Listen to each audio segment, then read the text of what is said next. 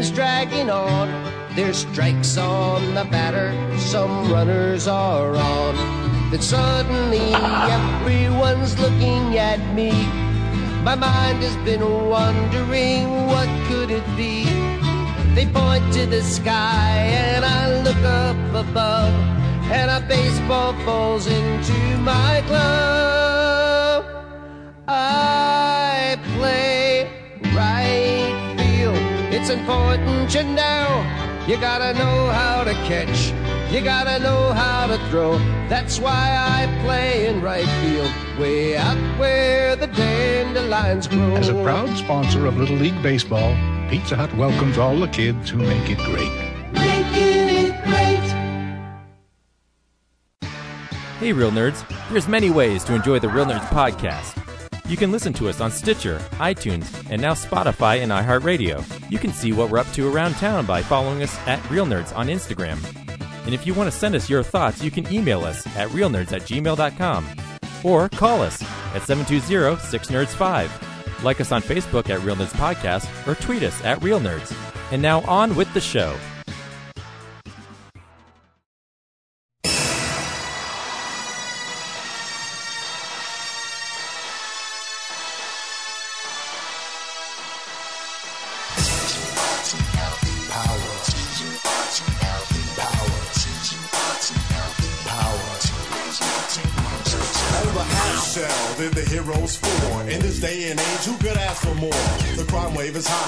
High, mysterious. All police and detectives are furious, cause they can't find the source of this lethally evil force. This is serious, so give me a quarter. I was a witness, get me a report. Call April O'Neil in on this case, and you better hurry up, there's no time to wait. We need help like quick on the double. Have pity on the city, man, it's in trouble. We need heroes like the Lone Ranger when Tonto came pronto, when there was danger. They didn't say we'd be there in half an hour, cause they displayed triple power. This is Real Nerds Podcast, and we are officially the official podcast of Denver Pop Culture Con Thanksgiving Edition 2020. I am Ryan on Zoom, and I am also joined by James Hart. I'm masquerading as James this week. Brad, how are you? I'm all right. Busy. Yeah, Trying to I get know. things done. you. Uh, I always, you know, when you look uh in Facebook and stuff, I see stuff you post, and it'd be like three from three hours ago, and I look at, you know, I'm up at six. I go, he was up at three in the morning doing shit.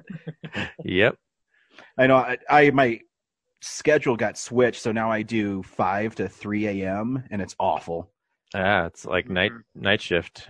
And they didn't tell me. So on Wednesday, I went in at eleven, and they said, "Oh, work this one, and then uh, you can switch to what we call our swing shift." And so, I on Friday, I woke up and I had the biggest headache in the world, and I was just like pissed. And I said, "Man, I'm just the whiniest little person right now." Yeah, people are dying of uh, coronavirus, and you're like, oh god, I'm so tired. Yeah, I gotta go to work. I get, I still get paid and have a job. I have a headache. Yeah. Eh. My life is so rough. Uh, hey, Corinne, what's up? She's eating a taco right now. Um, is this from Taco Bell or Del Taco?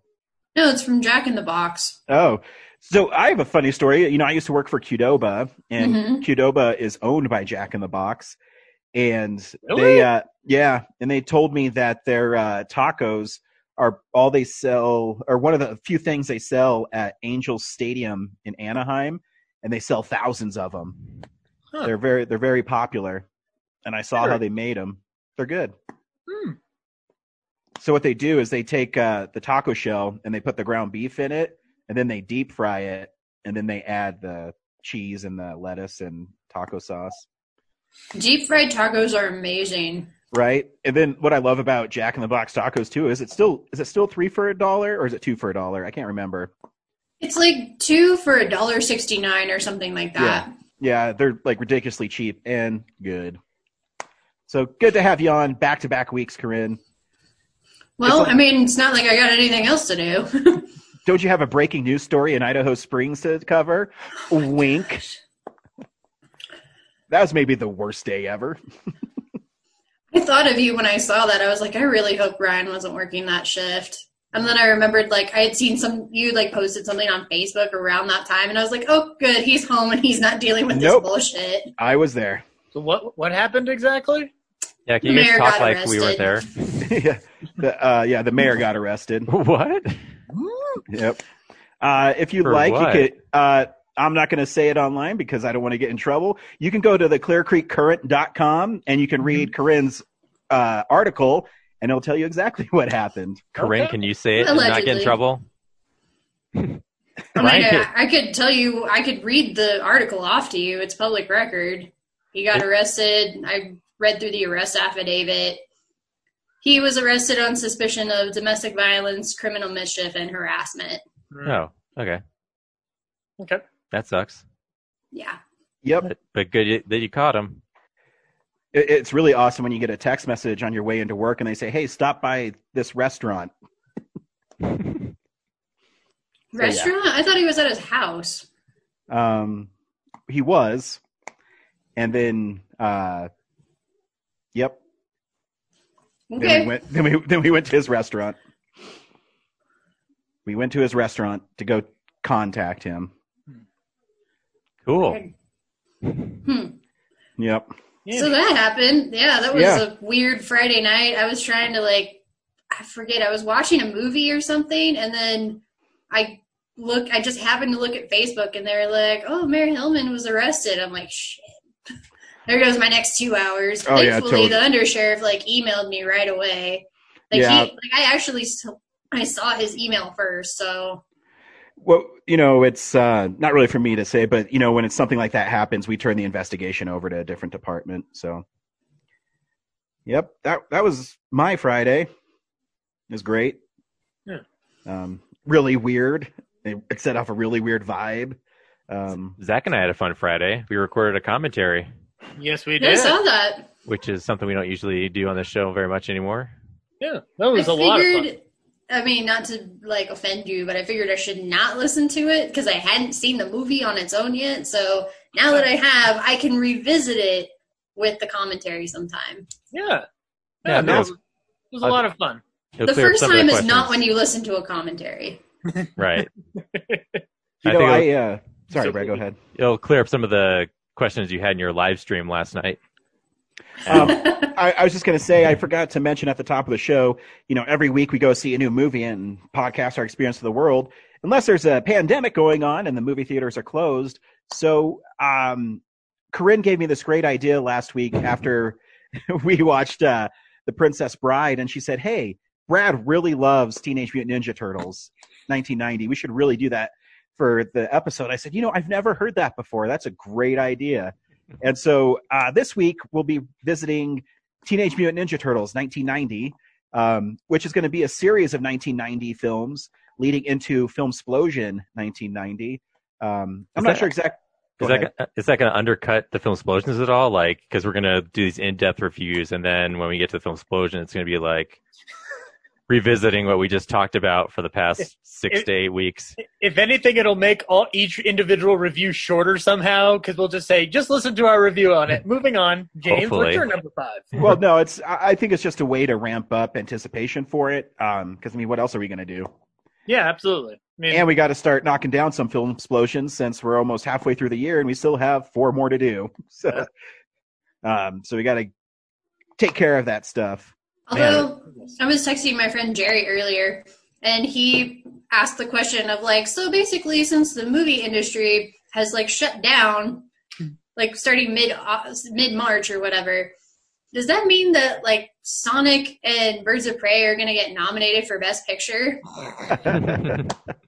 They'll find a way not to. one of those sounds less ridiculous than the other. I'm just hoping Top Gun Maverick gets nominated for editing again. Burn, Corinne. Did it? Did wait? is- So they didn't care. delay that to to the next year, right? They're just delaying it later in the year. Uh, Top Gun's December. Okay, gotcha, gotcha. All right. That was because you said it was poorly edited, the first one, Corinne, and it was I nominated for an Academy Award for Best Editing. I don't forget don't care. anything. I'll hold that grudge against you for dissing Top Gun forever. Much like an elephant, a frost never forgets. That's right. Especially when it comes to Tommy Cruise. Can I call him Tommy? That When he comes- weird. when I he comes he is to on speed dial. We can ask him. when that he comes makes it to sound like he did a movie, like he did. He redid Tommy Boy, and they called it Tommy Cruise. Oh, that'd be awesome. Little Tommy Cruise. You know, I'm hoping, uh, I mean, it sucks that uh, San Diego Comic Con won't happen this year, but California is getting it worse than we are, so I understand. Um, so maybe they'll make Denver Pop Culture Con like the pop culture con of the year because WonderCon was also canceled. And then Tommy Cruise will show up. yeah. That'd be cool. And he said, Hey, man, I heard you saw my movies and you like them. I can't wait to have that guy moderate my panel like Conan O'Brien. It's going to be great. He's he has to walk through the floor at some point to get a churro, and when he does, he stops That's by right. our booth. That's right. Hey, Corinne, has Jerry ever thought about getting a booth at Comic Con? I was watching He, him. he's going to get one this year. Is he? Yeah. I was watching him draw the other day, like on his Facebook, and I was hypnotized. I was like, he's fun. He's good. Yeah, he's had it. He's had a booth there before. He hasn't done it the last couple of years, just because I Mm. guess it takes too much time, and he really has to like prepare for it. But he's planning to do one this year, and he was really upset when it got pushed back to Mm, November. Although he understood why, but yeah. Um, and I, he actually invited me to come as one of his guests, and I was really looking forward to it too because I've actually never been to Pop Culture Con Oh, oh, Fun. yeah. or a Comic Con or whatever. Period. why don't you throw your media credentials around and be like, get me in there? I why I, I don't unless we had some kind of local angle. That's in Denver. It's t- totally unrelated to. Uh, you do County. have a local angle. Uh, the star of Pop Culture Con is there. That's me. And We're I live friends. in, I can't cover you now because we're friends. and I live in Clear Creek County. Cop by day, pop culture enthusiast by night. Ryan, it's you and Sam Jones. You're the- both the stars. Sweet. that makes me so happy. it would be a conflict of interest, unfortunately. I I, thought you- about that actually. I was like, dang it. now I'm like friends with these guys. I can't cover them anymore. Yeah, I mean, you already wrote one really great article about me, so you really can't write another one. It's just me hogging the spotlight. Right. But that was before we were like really good friends though. Yeah, and I mean that was probably your greatest article you ever wrote. Didn't win any awards though. That's because it, it just like Citizen Kane, it was not recognized in its time. Yeah, exactly. It only got one award for best adapted article. Exactly. Yeah, yeah. And Howard Mankiewicz won it with Corinne. yes. That's, a, that's, a, that's too deep a joke for people. I'm sorry. I know. I, I always have them. You know, that's that's yeah. that just proves that I'm a pop culture nerd on any decade, A Toast Ryan. whether it be to be jokes on my terms. yes, whether it be 30s, 40s, 50s. I got you covered. I was hoping we could have Jerry on the podcast one day. We we were should. trying to like figure something out, and then of course, you know, now the movie industry is shut down. But But sometimes it seems like Zoom's easier to get people on. oh yeah, definitely. Yeah. I mean, I was just hoping we could find a movie that he was like super enthusiastic about, and then that way you all could do your nerd stuff, and I could just sit back and just watch. Love it. Well, uh, I'm guessing maybe Black Widow in November would be a good one. My fear is that once we can start seeing movies again, um, and we, we can be in the same room, people will be like, I'm not going to drive down to Denver to be on the podcast. I'll just do it from here. Yeah. Well, no, I mean, I think it's important to have human interactions, Brad. I'll never leave you. Thank you, Ryan. You're what you know it. You will never get rid of me. Uh People can't see what we're doing. yeah. But um, I thought you released the the one uh, the Nerddemic two on YouTube. Yeah, so here's the thing. Um, the first episode or the second episode was like three three gigs because it was only like an hour long, but the last episode was two hours long, so that's eight gigs plus. So I don't know if those are going to be on there that much, unless we can make the show shorter. well, we're fixing to find out. Let's start the show with um is there m- mo- movie news? There is one piece of news, April O'Neil, Channel 3 Eyewitness News. and it's a death. Um, sorry to get excited about that. Um, Brian Dennehy passed away. Yeah, I figured you were going to talk about that. Yeah, I, wh- you should be excited How about I that. Talk about a star from Cocoon. um, yeah, He Brian was Dennehy. also on the blacklist.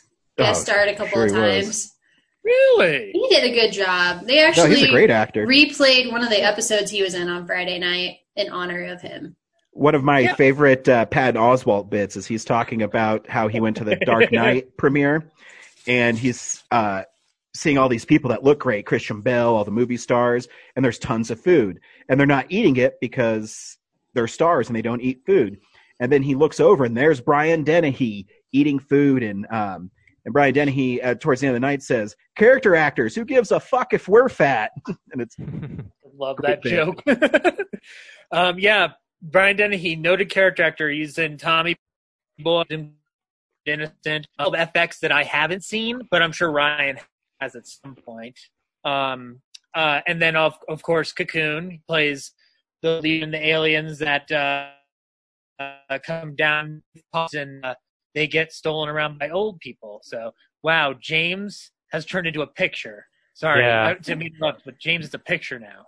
Yeah, I switched to video because your connection is really bad, so you should probably switch to uh, non-video too.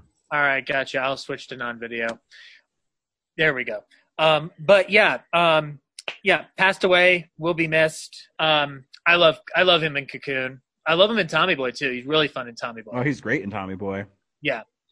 So, um, but yeah, um, I like him in First Blood. Yeah, he's yeah, oh First Blood. Yeah, amazing that's in right. First Blood. Yep. A lot of cool guys in First Blood. Is Technically, Stallone the villain of First Blood. Yeah, Right. because he because he drew the First Blood. Ryan, does he make small town cops look bad? Yes, but let me tell you the story from this week. So this like army vet comes into town, and I don't want him there right away. I mean, he's trouble. He has a duffel bag. I mean, his clothes are all ratty. Can you believe it? So what I did, just kidding.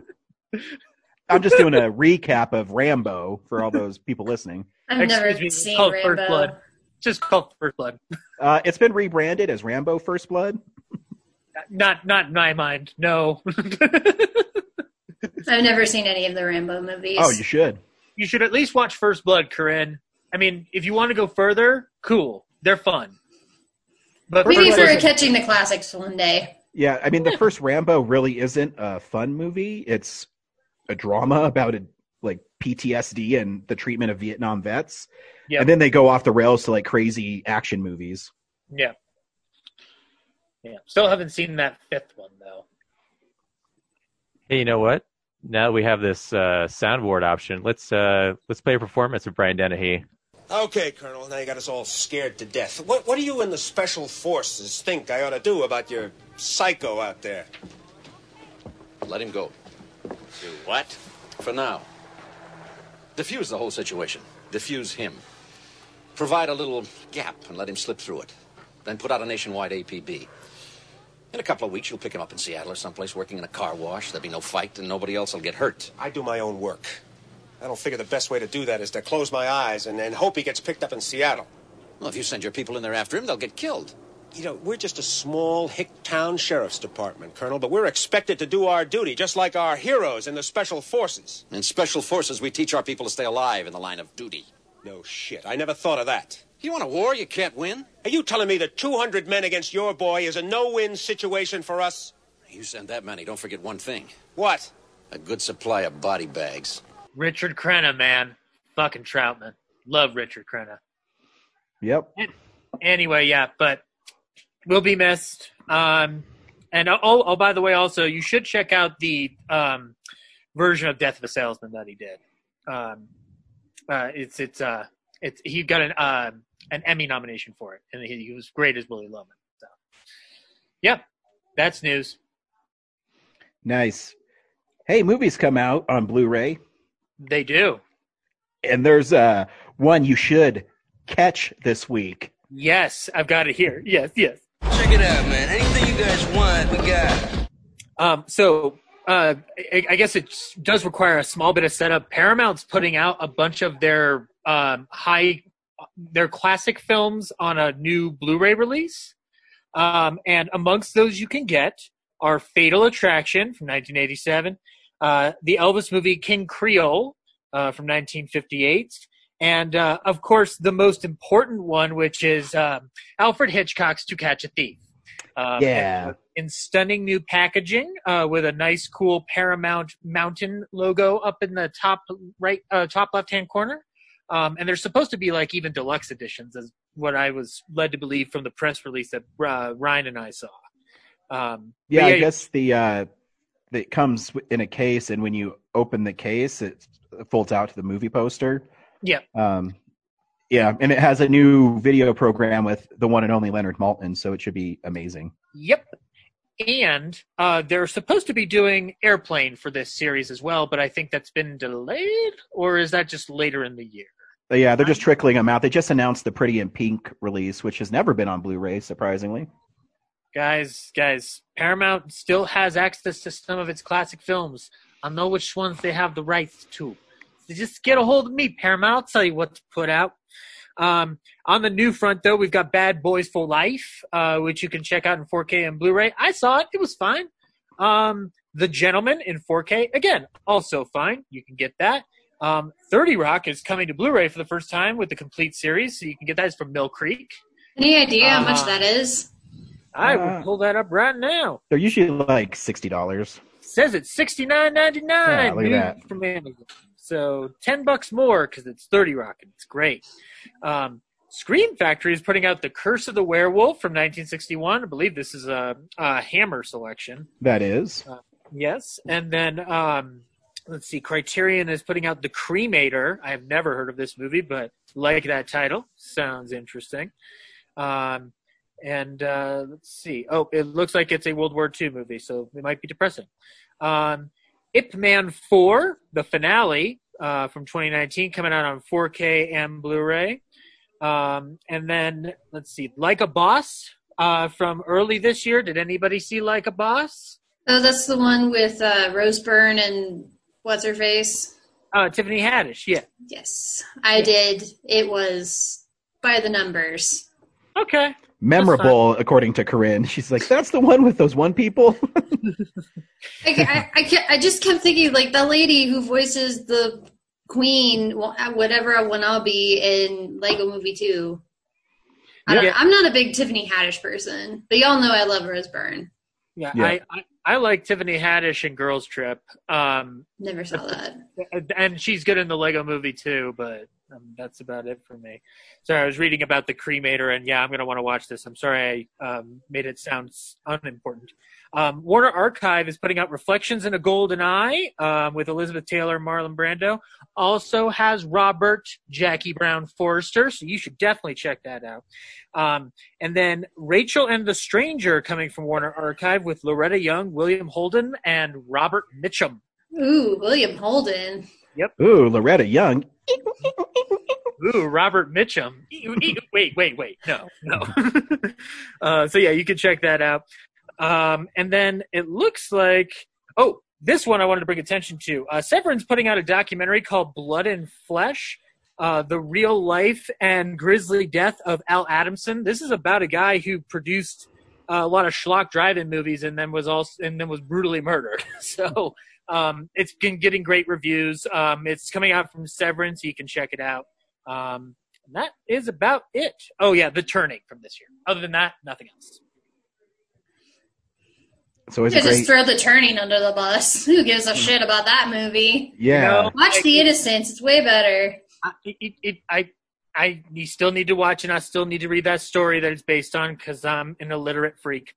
Uh, that's Blu-rays. Well, it's a great week whenever Cary Grant shows up on Blu-ray. It is, and we'll be talking about him some more. this voice is terrible. that is terrible. You sound Yeah. like uh, a Pell imitation. Foghorn Leghorn. yeah. I say, I say, I'm Cary Grant. I say, Eva Marie Saint, please come up here, Mr. Thorndyke. You know, I gotta say, I watched To Catch a Thief a couple years back, and I was not impressed with it. No. Like, you know, movie. y'all know me. I love Cary Grant. I love old movies. And I mean, I like Grace Kelly, but I don't know what it was about that movie. I just didn't like it. it's it's it's a fun, lighthearted affair. It's not the best Hitchcock movie either, but it's really, really cool. Really, really fun. I don't think I knew it was a Hitchcock movie until the credits rolled on it. Not like, many people do. I mean, Cary Grant wasn't even going to do it until he found out that they were filming it in the French Riviera, and he said, "Okay, I'll go." and Grace Kelly was going to be in it, and you're just like, of course I'm going to do this. I'd be a Yeah. fool not to freaking do it. I think he didn't do a movie for something like two years, and he was going to retire, and that movie brought him out of retirement. Yeah, um, and then he would go on obviously to do others like North by Northwest, and uh, Like I remember what five, year. five more movies, yeah. Yeah. Good Then- for Cary. And Fabergé egg. Yes, he was, and the board of directors of Fabergé Egg. Well, Well, you see, because I wanted to take the plane around the world. that. Yeah, well, he wasn't as high society as Grace Kelly. He was not. I don't know if anybody got that joke, but I made a joke there. Grace Kelly was in a movie called High Society with Frank Sinatra Yep. and Bing Crosby. Go watch it; it's amazing. The joke was so Philadelphia good story that done Brad. better. What? I said it's the Philadelphia story done better. False. Whoa. Whoa. Yeah, I said it. Don't at me. That's Oh. we'll a we'll say AF. What? Wait, what does my wife say? I don't remember. Something like acronym that young people say. I'm too old. Get off my lawn. Like, um, actually, High Society is a fun movie. I like the Philadelphia story better, but I like watching Frank Sinatra do stuff. But yeah, Uh, You know, I was reading uh, Evenings with Cary Grant, and I didn't know that in Pride and Passion, that Frank Sinatra walked off the set, and they had to send Cary to Los Angeles to talk him back into coming back to the movie. Mm. And then I was thinking about it, and there is a couple scenes where you only see the back of Frank Sinatra with mm-hmm. Cary Grant talking to him. I said, "Oh, now that makes a little more sense." well, it, could you also tell because the stunt because the double was probably a little bulkier? It's like Vin Diesel and The Rock on the Fast and Furious set. yes. Because you see, Frank Sinatra was thin. He was very thin, like a straw. And then he got into the Rat Pack, and suddenly Vegas gave him lots of food. Hey, Um, Zach, are you on something? You keep on doing these weird voices. What's with the accents? I don't know. I'm just in a good mood tonight, I guess. I don't know. He's on Anyway. cocaine. No. Well, we'll bring that If down. Zach's gonna do an accent, I feel like we all should. Isn't that right, Governor? It's a it's a silly voice. It's not. Well- you just fucked up. yeah. Zoom has decided that Zach is done. Zach's like, you know what? You don't like my accents? Go fuck yourself. wow, our like, in our conference even got started running smoother, and yeah, if anyone can run uh, off of a direct line, do it because it'll uh, definitely run better. I wish. Do you not have an Ethernet connection at your remote house? No, I, I, I, I can, but I don't have an Ethernet cable that's long enough. Hmm. and Um, my laptop doesn't take Ethernet cables. Really. Yeah, I know it's weird. Well, some of them start to get rid of it. Like it's a pain in the ass. I, I didn't realize my laptop is six years old, but even back then it's hard to find one with a disk drive. And now they're almost impossible to find with a disk drive. I remember back my to- laptop that I had in college didn't have a disk drive. That Hmm. was like ten years ago. Yep. Well, uh, that's the show for this week. Thanks Yeah. for. Oh, hey, Zach's back. Oh, Oh, I'm Fuck. sorry. I, I, I'm terrible. I'm sorry. Hey, Brad, I have to ask, what's the Ninja Turtles thing that's behind you? Looks like it's a game. It's going to be on your right. Something right there. No, lower right. Lower, Lower. lower, lower. There. That is the box of the San Diego 2016. Here, yeah, is good audio right here. Yep. Brad is showing us the thing. Cool. Yeah, it's uh the the Shredder and the Foot Clan. Figures. oh, I can see it now. Yeah. They're based on the uh, comic book. Are you sure it's Shredder and not Splinter? Yes, uh, I hope he is sure. pretty clear, No, clearly that's- different. If you watch my live stream, you'll know what Oh, that yeah. joke's in reference to. See, look at that. That's from Beautiful. straight out of the comics right there. Very cool. Yeah. we also watch movies throughout the week in a segment we call "What You've Been Watching on Quarantine." Go! Move it, will ya? Oh, you let him blow right by you. Can you believe this guy? Come on, don't just ninja kick the damn rabbit. Corinne, I'm going to go ahead and step away because I know you're going to talk about the fucking Black Wit list. Oh no. How many episodes could you have possibly watched since the last time we talked?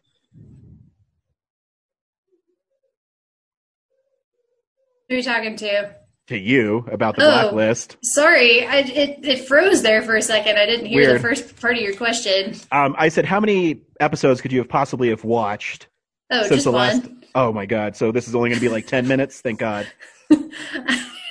Yeah, actually, it's ten minutes on the dot. Perfect. Um, so are you gonna mute yourself, take off your headphones, and just chill out for ten minutes, take a bathroom Uh, break? No, I'm going to read the back of "This Guns for Hire," starring Veronica Lake and Alan Ladd. I'm just going to go ahead and uh, read this. Okay. One of Hollywood's classic. Hard- oh, I'm reading it out loud. Go ahead. Sorry. Um, yeah, so the latest episode of The Blacklist was kind of a mixed bag. It was like elements of both everything I love and hate about the show in one episode.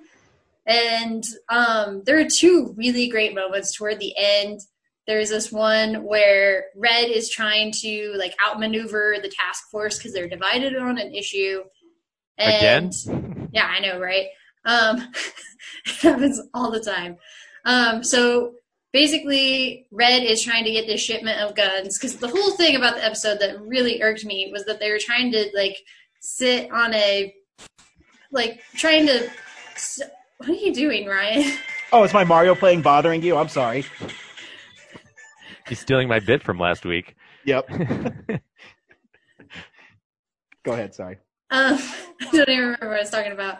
Oh, that basically the show gets on a soapbox and it starts talking about like proper gun ownership and gun rights and like how what is it like straw man purchases or something where it's like a regular person buys a gun that they then can give to a felon because felons are not allowed to buy guns. Whatever.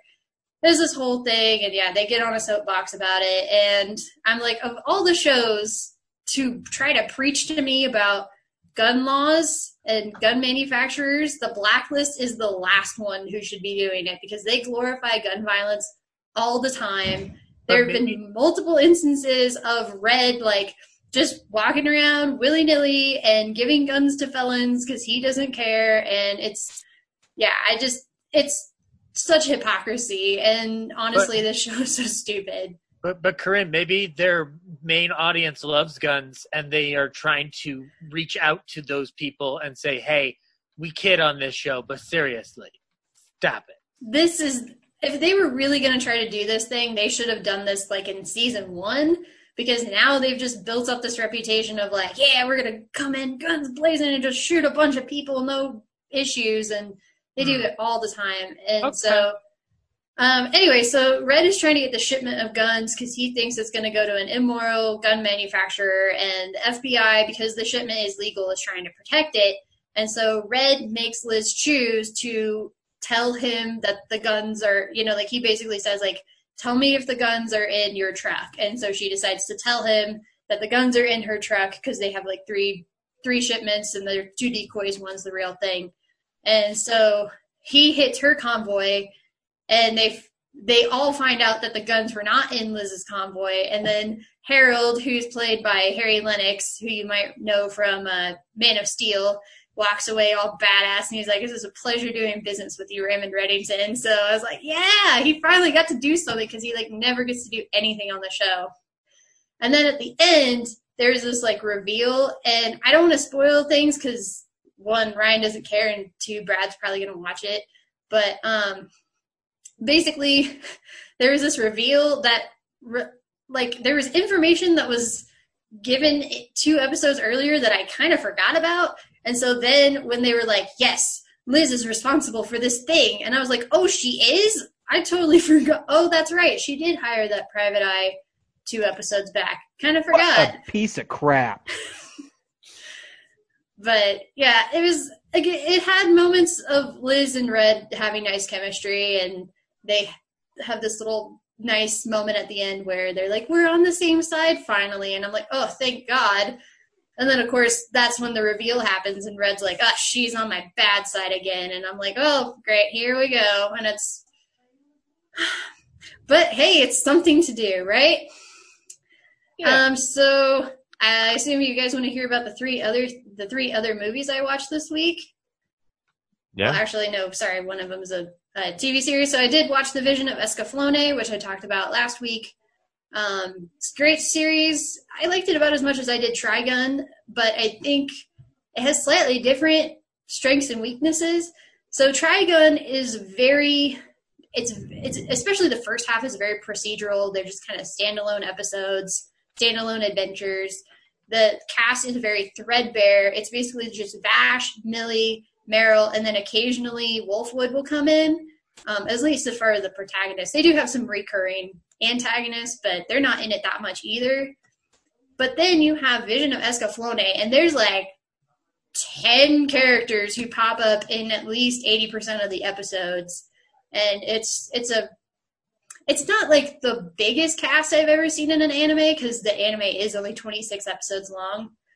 Um, but it does kind of get weighted a little bit, not too bad though. Um, but I think the nice thing is like because you have more people that creates more drama, both of the melodramatic, annoying kind and of the good, like human heart in conflict with itself kind. And um, yeah, I really liked it. The penultimate episode was great. Ended on this wonderful note. And then the for Christmas. Okay. What is I- happening? And then I want to have elves, so I can now live. Sorry, Kellen was really loud. Um, so then the finale happened, and I was just. I don't know if any of you guys have ever seen Inuyasha, but it very much remind the whole series reminded me of Inuyasha in some respects. But the finale reminded me a lot of the finale of Inuyasha, where they ha- try to have this like really deep, like philosophical, metaphysical conversation while there's like this big battle going on and it kind of didn't make sense and it was just i don't know like the main bad guy gets killed and then he comes back as like a ghost and then he has this like whole brouhaha about free will and destiny and fate and shit and i was just like okay can they just like win the war at this point and she goes back to her own world and then that that's basically what happened. So I was like, I don't know why we needed the whole like thesis about philosophy. It ended the same way. Anyway, so it's a good share. It's a good series. Um, a lot of the episodes are on YouTube if you want to watch it. Vision of Escaflowne, um, anime from the '90s. It's great. I did not get around to watching the movie, but I plan to do that. So hopefully, I get to tell you about that next time. So then, the two movies I watched this week. Uh, the first was True Grit. Got to watch that with a friend over FaceTime. And True Grit, th- this is the original True Grit with uh, John Wayne and uh, uh, oh I forget Kim Darby and everybody. And it's a great movie. I, my family watches it all the time. We quote Okay. it constantly. I mean, it's right up there with The Princess Bride in terms of quotability. Just like every like fifth line, I was like, "Yeah, I know that one too." Oh yeah, we say that one all the time. And uh, so, fun movie, great movie. Um, my friend had never seen it, so it was like, "Hey, you get to actually watch a good movie for once instead of garbage." Corinne, Corinne, what do you think of um, Corinne? What do you think? And uh, Cut out. I don't know what she said. what do you think of the 2010? I've never, True- I've True never Grit? seen that actually. it. Uh, it's it's uh, a, it's much closer to Portis's novel. Um, but I but like if you're comparing the two, like the Wayne one's a little bit more uh like like quotable or like it or it's more fun, I guess, quote unquote. Uh, the uh, the Coen brothers one is quotable, but it's also a Coen brothers movie, so So with a killer opening shot, killer opening shot, lots of fun quotes like "You're not the LaBoeuf" and other wonderful gems like that. So yeah, you should watch it before we do the film Explosion 2010. ooh, it's It's, it's streaming some- somewhere. It, I believe if it's not streaming, uh, it should be available for a small rental on Amazon. So I don't rent things from Amazon. then I'll rent it for you. How about that? Okay, I don't know how that's gonna help me, but all right. Right. Uh, anyway, so that's a great movie. And then the other thing I watched uh, that I'll just mention briefly because I'm sure none of you care. Uh, Andrew Lloyd Webber. I I don't know if he like launched his YouTube channel this weekend or something, but he was doing some kind of like special fundraiser, and they uh, they had the two I think it's 2011 filmed version of the stage show streaming for free on his YouTube channel. Of which show? Uh, the one they did at the Royal Albert Hall. Okay. Uh, it's Sierra Boggess and I think you say his name Ramin Karimlu. They are my favorite Phantom and Christine pairing, not only individually but together because they have fantastic chemistry. And that production is huge. Um, they had about like 70 people on stage during the masquerade scene. So it's nice with like you're able to have this it's it's basically like if you've never seen the stage show, you should really check this out because this is like the stage show but with like the biggest budget possible and it's even better than I would argue better than going and seeing it live because the cameras allow you to be way closer to the actors than you could ever be in real life. So you get to really appreciate like their facial expressions and their costuming and makeup and hairstyling and everything like that. So all these little details that you would miss from a live performance, you get to appreciate on film. And uh, they had a nice uh, encore at the very end where um, they brought out a lot of people who had played the Phantom, and they brought um, crap. I think her name is Sarah Brightman, who originated the role of Christine on Broadway, and they did this nice like five part music of the night Phantom of the Opera songs. So it was really nice.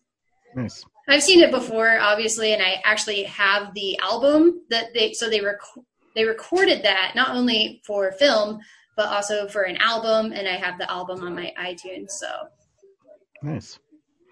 I'm a fan of the Phantom. we should check it out if you've never seen it. Yeah, well. So that's I what I've been mine. watching this week. Zach, what'd you watch this week? I watched a lot of things. uh, let's see. Uh, after we recorded, I um, decided to kick back to some Coen Brothers, so I rewatched Blood Simple and Raising Arizona. Both really fine films. Uh, Blood Simple, uh, Blood Simple is one I don't go back to a lot, but I should because it's a tight 96 minutes. Get. Emmett Walsh in there. Got early Frances McDormand. Got a fun little uh, love triangle going on, and some brutal murders, and some wonderful imagery. It's it's wonderful. It's a criterion I need to get. And Raising Arizona is still hilarious. Um, it's actually it's pretty amazing that that movie was able to be made the way it was because one the ending is a little like it's a dream sequence and a little unconventional to end your movie on but like when you have that much insanity going on throughout the course of the movie with um, Cage's antics and uh, John Goodman and uh, William Forsythe running Who, around. Like, what, where? That's a pretty great Nicolas Cage. Ryan, I, I meant to I, ask yeah, you, I piss fire. It's pretty cool. Ryan, when when when uh, when people escape from jail, do they tell you we released ourselves of our own recognizance and that they felt like the institution no longer had anything to offer? Uh, all the time. yeah, all the time. Yeah, yeah. And also, I realize, and I have to, I have to keep watching through the rest of the Coens. But like every time I watch John Goodman with the Coens, with the exception of probably Lew- inside Llewyn Davis, every time he's in one of their movies, they give him impossible superhuman strength, and it's freaking wonderful. So he's able to just lift people effortlessly. It's it's glorious. Um, and the first time he does it is in Raising Arizona, where he's just lifting Nicolas Cage up like it's not a big deal whatsoever. Hey guys, do, do you do you want to hear my Nicolas Cage impression? all right, all right. Give me a second. Here it goes. All right. uh, let's get my voice ready here. What, what is that? What is that? What is it? Oh, no, not the beast! Not the beast! Ah! Open my eyes! My eyes! Ah! Oh man, Man, you, are you okay? You got really hoarse there. yeah, it was really hard to do that. It was, that was good though, right? That's amazing. Who, what, where, bees. Um, You know, I, I have to question your dialogue though, Brad, because if the if there are bees flying around, why would you waste time opening your mouth so that bees can potentially fly in? it's as if though the bees aren't actually there. I, the character's stupid. Like that's how I was playing it.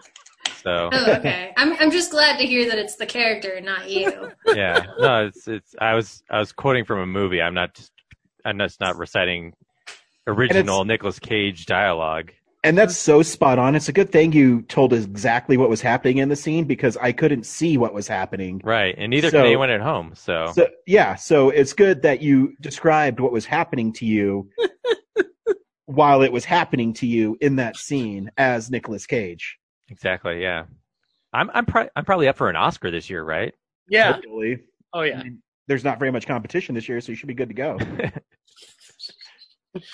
Not even Nicolas Cage as Nicolas Cage can do. He's in Color Out of Space. Brad just did a repeat of his line, but he's gonna win. Um, and uh, I rewatched a lot of Mystery Science Theater 3000 over the week, so a lot of the early Joel years, like kind of going in order because they're all on YouTube. Um, but uh, favorite ones prob- probably uh, first Spaceship on Venus because that that movie's it's it's a weird like article of like a, a, a space movie we'd probably see today, but just done terribly. Um, and uh, and then King Dinosaur is also fun too. Um, and then um I watched two Cary Grant movies Nice. um, this week.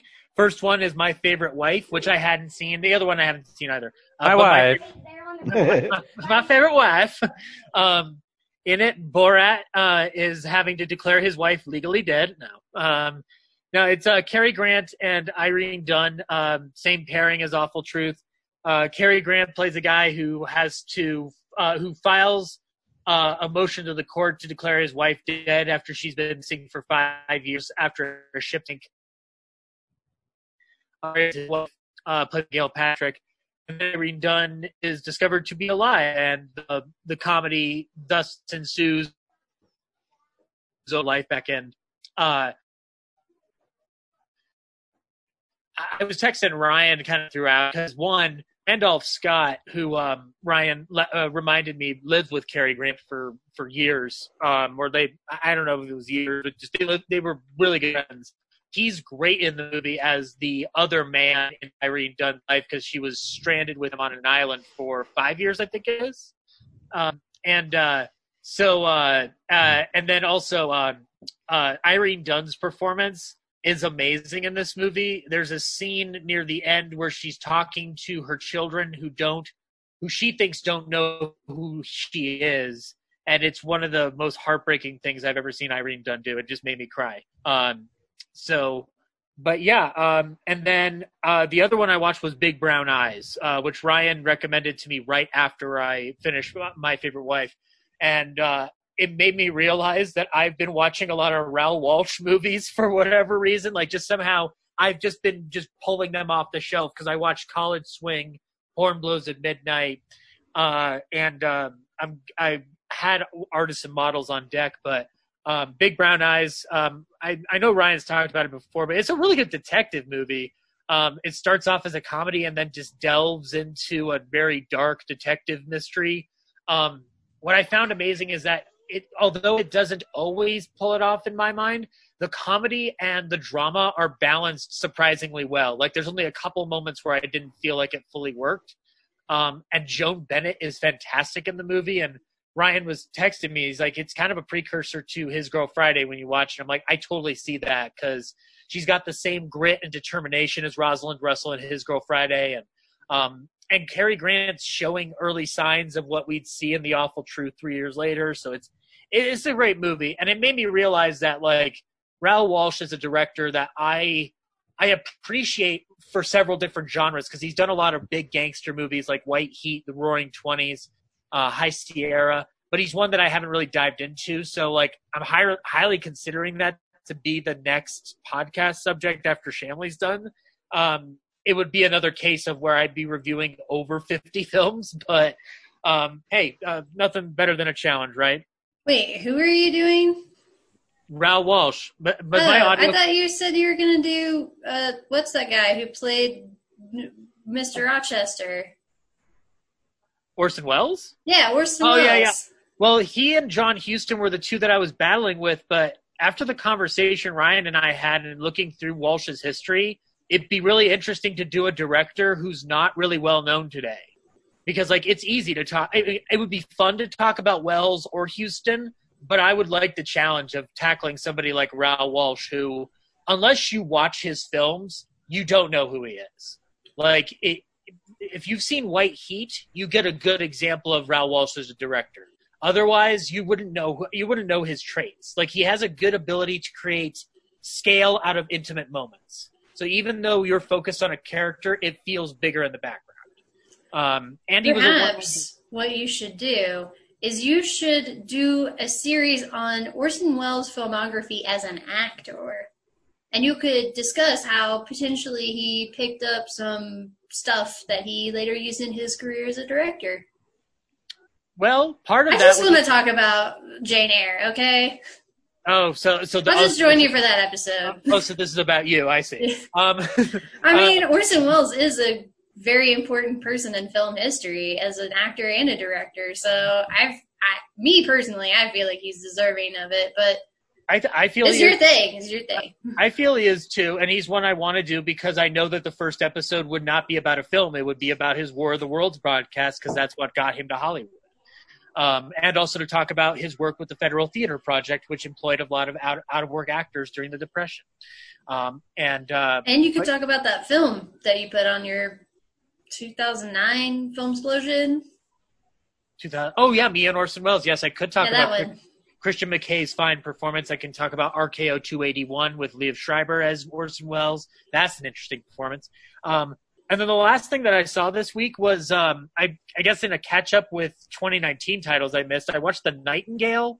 Um, it's Jennifer Kent's second film. She did The Babadook uh, back in 2015. I'm not remembering the year The Babadook came out. Um, I think that's but right. The Nightingale is um, it is not a happy film by any stretch of the imagination. So if you're going to watch this movie, just be prepared to be depressed for about two hours and 16 minutes because that's the runtime. That being said, it's an amazing film. It's about an Irish convict who is um, serving out a um, sentence as a Still in potatoes. uh, wow. Okay. Um, because see, the movie's kind of about how everybody's treating everybody terribly because of their ethnicities. It's, it's it's a big it's a big depressing movie. But um, anyway, she's serving a sentence for a British officer. She uh, she her husband and her baby are killed when she is raped, and she seeks revenge in the middle of Australia um, uh, with the help of a um, Australian native. And part of the story also deals with the fact that his people have basically been subjugated by Britain. So it's a lot about colonialism and how colonialism sucks. Um, it's it's very dark. It's very disturbing. It's very slow. It's also very horrific. I recommend it with the caveat that uh, because it doesn't relent whatsoever, you are going to feel like shit right afterwards. It's a great movie, but you are going to feel like shit right afterwards. Um, and the lead performance is fantastic. Um, I cannot remember her name. Oh, uh, uh, Aisling Franciosi. She's um, uh, uh, she's Italian Irish, I believe. Um, so yeah, um, and Sam Sam Claflin, who I'm not fully aware of, um, is uh, plays the villain in the movie, and he is probably the scariest person I've seen in a movie from the from 2019. I can't. I'm trying to think of one from my film explosion list that was scarier, and it, it might be honestly Lupita Nyong'o playing the other version of herself. But uh, but yeah, uh, the Nightingale. Ryan, I think I think you'll be able to watch it and um, appreciate it. But as I said to you, it is depressing. it's Yeah, I think it, I think it's on Amazon Prime this month.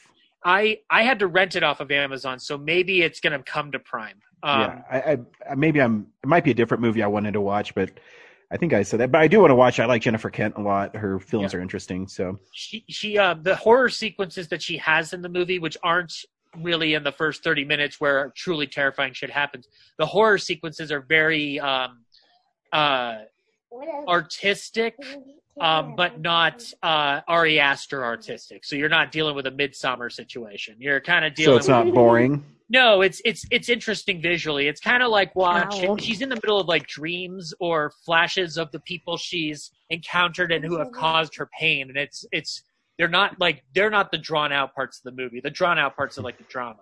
Is that Evie? Uh, Kellen, Kellen adopted a pound puppy from Target today, and he named him Loki. Ah, Aww. is that Pound Puppy going to portray his brother Thor? and yeah, that's all I watched this week. Uh, James, what did you watch this week? Oh, hey everybody, I'm James, and I watched probably some emotional stuff. You sounded more like Henry. Hey everybody, I'm in Henry from New York here. and uh, I watched a bunch of French stuff. I watched some obscure stuff that you'll never watch. Let me tell you, French films, great, wonderful. I I'm not gonna even attempt a Henry impression. Space Jam, Space film. Jam, Space Jam. There you go. Watch out, guys, but this Space Jam's the best movie ever. Sarah. Watch out!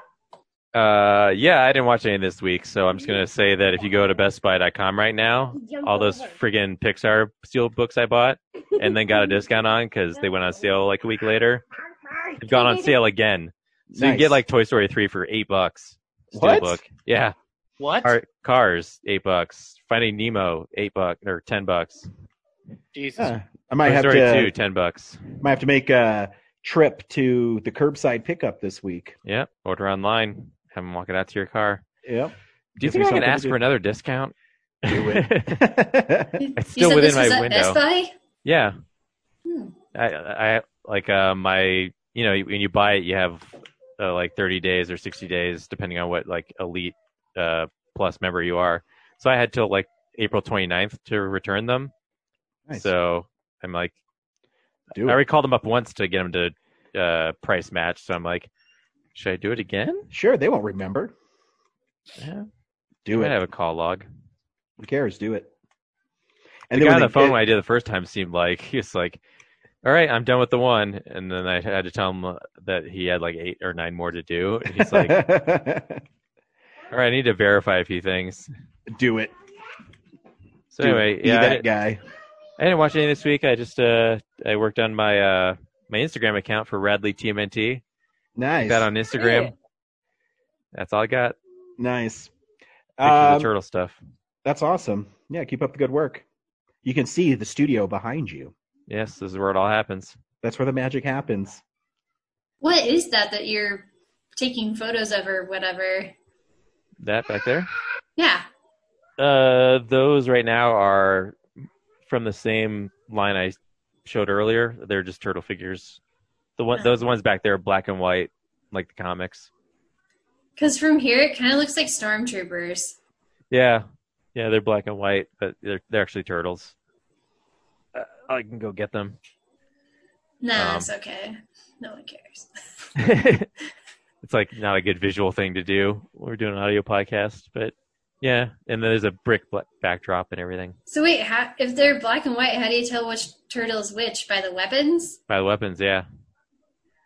See, when they made the original comic book, they did it as cheap as possible, so they only printed in black and white. Um, and then Yeah, uh, Corinne, if you want to watch a really, uh, I- I wasn't a big fan of the toys that made us the first season, but I freaking loved the Ninja Turtles episode because it felt like a real episode of, and they had an interesting story to tell about the falling out between the two creators. Um, and it tells you the the whole uh, evolution of the turtles and why they had colors and things like that. It's a really great episode.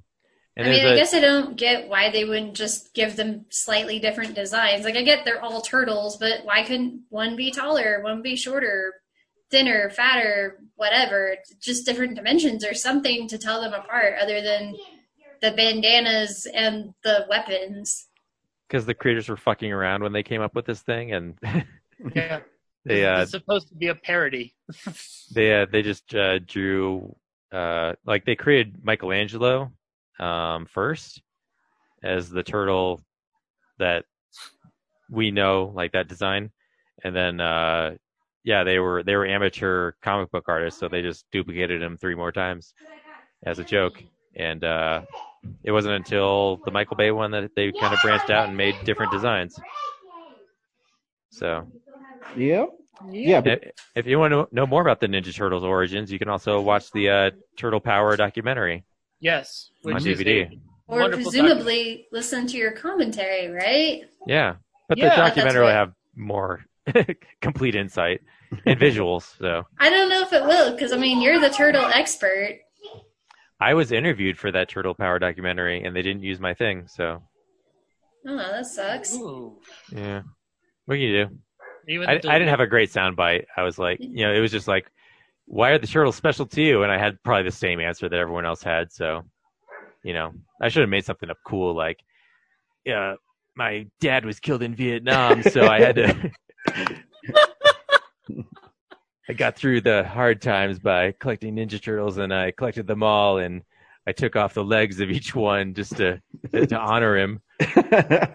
Hey Ryan, that's why I like Jack Benny because my dad died in Vietnam.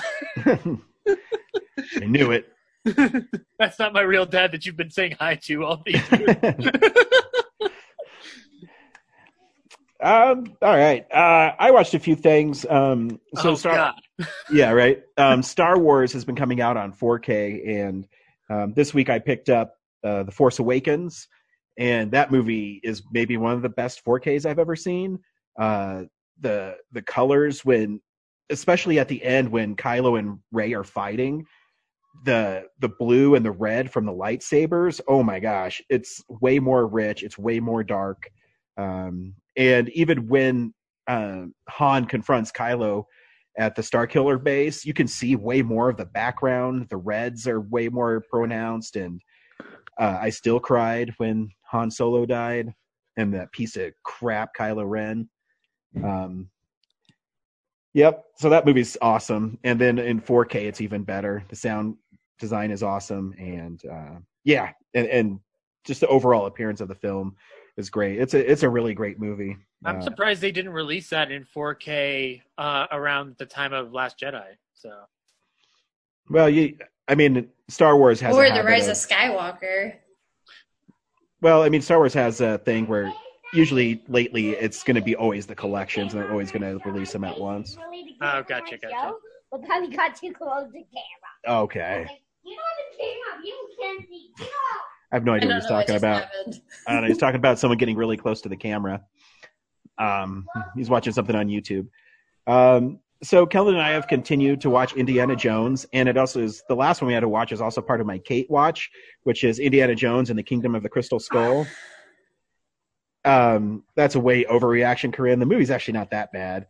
Um, it it's really fun. Uh, I mean, it doesn't it lacks the urgency of the other Indiana Jones movies, um, but I, you know, I the CGI at the monkey part didn't bother me as much this time, and you find out what that part was made for because when Kellen was watching it, he started jumping all over the couch and pretending he was Mutt. So I guess that part works, but there's still some great there's still some great moments in it.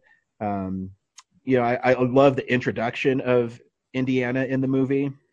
Uh, Cate Blanchett is pretty fun in it. She plays a Ukrainian bad guy, um, and then she gets like evaporated by aliens or something. I don't know. interdimensional beings, Ryan. Yeah, but this, John Hurt told us clearly. the end though, the special effects at the end are still really great. Um, I think what is that movie? 10, 11 years old now. Oh, it's 11, yeah. 11 Yeah. years old. 2008. But no, I- it's I still 12. love the fire or the when the ants uh, drag that guy into the hole. yeah. That's a great moment. There's fun parts. I you know I love the the fight between the greasers and the jocks at the malt shop. hmm and there's some great uh when Mutt's talking to Indy at that point and he keeps on stealing stuff off the waitress's uh tray and Indiana keeps on putting it back on. It's Yeah. it's awesome. Yeah. Um there's it's there's still fun things to be had in that movie. I, I- people give this moment crap, but I like when uh, Mutt's gonna take the hat and Indiana Jones just goes, "Nope, not fucking Yep. today." I think that's in the director's cut is no not fucking today because oh yeah, no, it's, it's, because one of the in, the, in the movie he just picks it up and smiles at him. So yeah, exactly. In my director's cut, he says, Mm. "No fucking way, pussy," and he just shoves Shia LaBeouf down. Nice.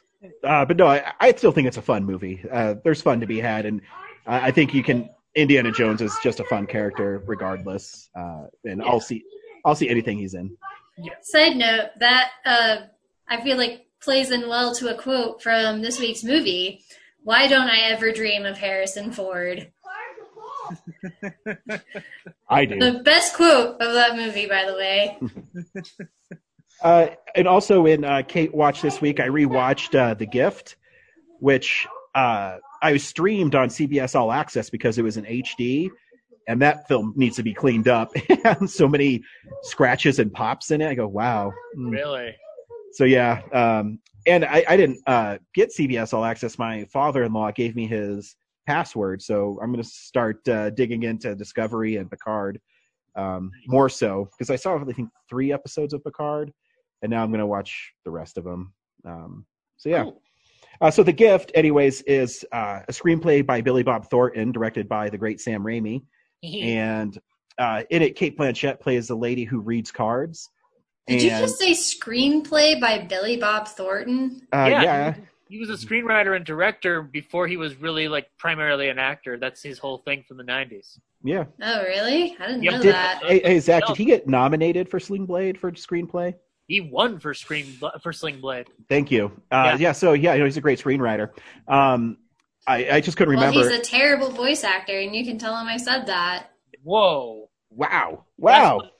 You can't blame him for his own voice. That's mean. you can do that with me. You can't do that with Billy Bob. No, I won't allow it.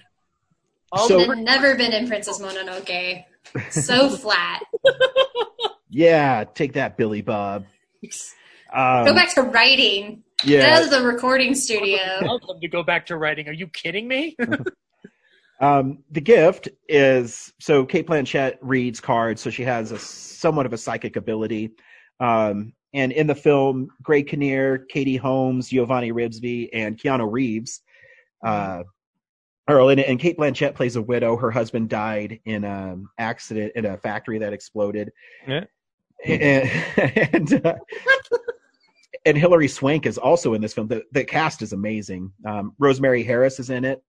Um, the classic uh, Oldsmobile from Evil Dead is also in it, and uh, and it's an interesting dynamic because Keanu Reeves is.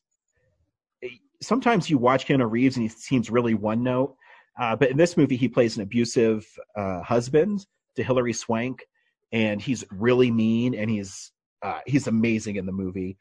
So, anyways, um, Katie Holmes' character is turns up missing, and she's kind of the town uh, floozy, and she's having an affair with um, Gary Cole, who plays the district attorney, and also with Keanu Reeves, and she's supposed to be marrying Greg Kinnear, who's the principal at uh, Cate Blanchett's kids' school. And when she turns up missing, um, Cate Blanchett gets a vision that she's dead, and so the police go to her, and the sheriff, played by J.K. Simmons, is uh, interviews her, and they end up finding Katie Holmes's body in Keanu Reeves's uh, pond. So he gets arrested, and um, yeah, it's it's kind of a horror movie, uh, more of a drama about loss and grief, and also being in abusive relationships. And uh, Giovanni Ribisi has this amazing scene in it where he's uh, he's an emotionally damaged character and he keeps on talking about why he thinks about his dad a certain way. And um, there's a huge falling out. I don't want to spoil the movie because you should really you should really watch it. Um, and he's fantastic in it. Um, and and it deals with horror and but the real horror is how people treat each other and the abuses that they suffer. And sam raimi uh, does a lot what he did with a simple plan where he doesn't make it too in your face like he does with his action stuff. Uh, not in a bad way. I mean, his action stuff's incredible. he lets But- the camera sit in that one. Exactly, and but he there's some great moments. Like there's a a scene where Cate Blanchett's character starts figuring out that Katie Holmes's uh, character's body is in a the water, and there's a faucet dripping, and it zooms in every drip drip, and then it cuts back to uh, Cate Blanchett, and it zooms in on her face every drip, and it's back and forth. Uh, really cool stuff, and he's such a great filmmaker that it's. Um, I'm excited to see what he does with Doctor Strange. So it, you should check out the gift. Is Katie Holmes' corpse the gift? no, it's her nude in the movie. That's your No. gift. Have we been unfair to Giovanni Ribisi, by the way? Uh, he's an amazing Society. actor. He's yeah, he, Great. he's an amazing actor. I know. It feels like we've been unfair to him. Like he's been good in things, and we just don't treat him well in return. Jerks. Uh, and the last thing I watched is uh, Police Squad came out on Blu-ray, which is a precursor to the Naked Gun movies, and it's it stars Leslie Nielsen and he plays Frank Drebin in it as well.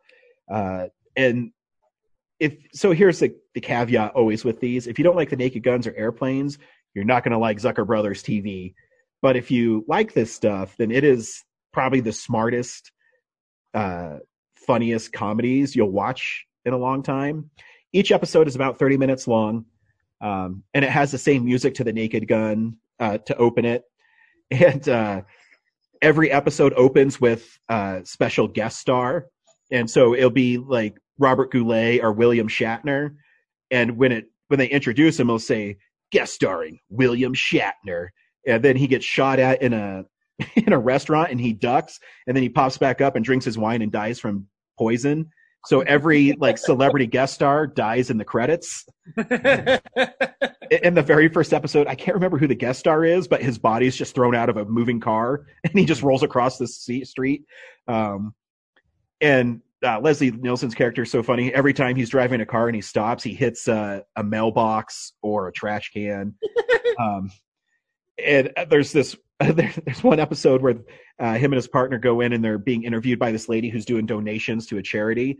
And she says i'll take your coat. And so when they give him their coat she puts it in the charity box. And when they leave her apartment they only have their shirts left. They don't have any pants or anything. And the next scene uh, they're walking with jackets on and they have uh, price tags on them so they went and bought stuff. it's so stupid but it's so freaking brilliant. And uh, I uh, in the first episode, this guy gets killed, and his name's uh, Twice. And I, I took down this quote because it's amazing. And uh, Leslie Nielsen says, uh, "We're sorry to bother you at a time like this, Miss Twice. We would have come earlier, but your husband wasn't dead then." it's, just, it's so deadpan, and it's it's the show is brilliant. Um, I think the Blu-ray is only seventeen dollars, and it's only six episodes but the cool thing is they have four commentaries on it and there's an interview with leslie nielsen um, so it's totally worth it i think it's almost three hours of just batshit dumb crazy awesome comedy um, It's, i it's going in the cart. It's going in the cart. I, need to get the Naked Gun movies on Blu-ray too. oh yeah it, it, i mean it's just you have to pay attention because it's a show you have to pay attention to because the jokes are so um, subtle but so amazing it's it's not hey uh, you know like scary movie style jokes it's stuff that is always happening in the background. Um, and I'll end it on this. So every episode, they say tonight's case, the revenge plot or whatever. But the title card they put up is a totally different title. Um, and at the end of every episode, they do a freeze frame, but it's not like a, a pic photograph. It's yeah, them like Corinne, you can't see it, but literally them just stopping in like mid laugh. So they're going, ha and then they stop laughing. And in this one episode, they do that, and then the guy they arrested is looking at every like police officer in the police squad, and they're not moving, and he's trying to escape while they're not moving at all. It's it's ridiculous. It's awesome. Um, he should really pick up Police Squad. So wait, there's a guy in it who's named Twice. Yeah. And Please so- tell me they do a "you only kill twice" joke or something so like that. there is a maybe a five minute long scene of he was shot the so twice was shot no he's only shot once no once is the guy who owns the convenience store it's like the Like a guy's who's named on first kind of thing. exactly um, but why these movies always work is because leslie nielsen delivers it straight Yep. and, and there's no emphasizing the jokes or anything, and that's why the Zucker brothers work really well. Um, I mean, there's a scene where they're trying to recreate this murder, and so he just keeps on having different policemen be the victim, and they keep on getting shot and killed. And the next scene is when he's trying to figure it out, and behind him there's just a pile of dead bodies. It's just stupid, and it's awesome. It's uh, I believe the title like because I've never seen the show, but I I know a little bit about it for Naked Gun purposes, and it's originally was called Police Squad in Color, and the Yeah. joke in Color was that when you used to have a show like that in the '60s, you'd have to exemplify that it was in color. Yeah. Yeah, that's- was irrelevant. I actually think it's part of the title because uh, the D- the Blu-ray cover says that too. It says Police Squad in color. yeah. Um, so yeah, it's it's brilliant. It's it's yeah, I recommend it very much so. Um, wearing glasses. he is. He just wanted to make everybody else feel stupid. And wait, Corinne's wearing them too. So we got the two smart people. I turned off my video, but I technically wear glasses. That is true. So I'm the only idiot in this group. Um, this week on Real Nerds podcast, we revisited a classic. We revisited Brad's most favorite, cherished movie, Teenage Mutant Ninja Turtles, 1990.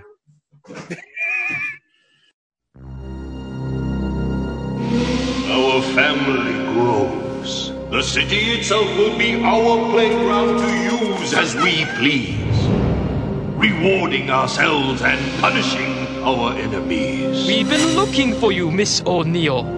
There is a new enemy freaks of nature. Together, we will punish these creatures. What the heck was that? Looked like sort of a big turtle in a trench coat.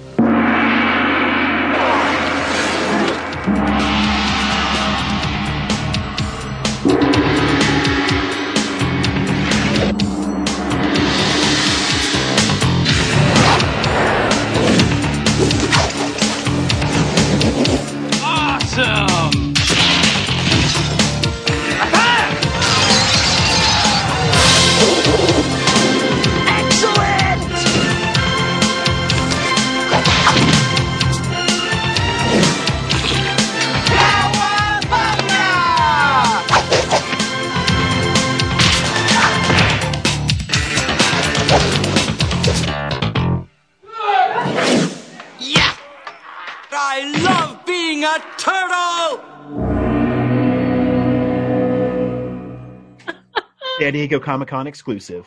Uh, the nunchucks. That's uh, Donatello. No, I don't. know. Eh, wrong. Wrong. It's uh, Leonardo. Eh, wrong. Michelangelo.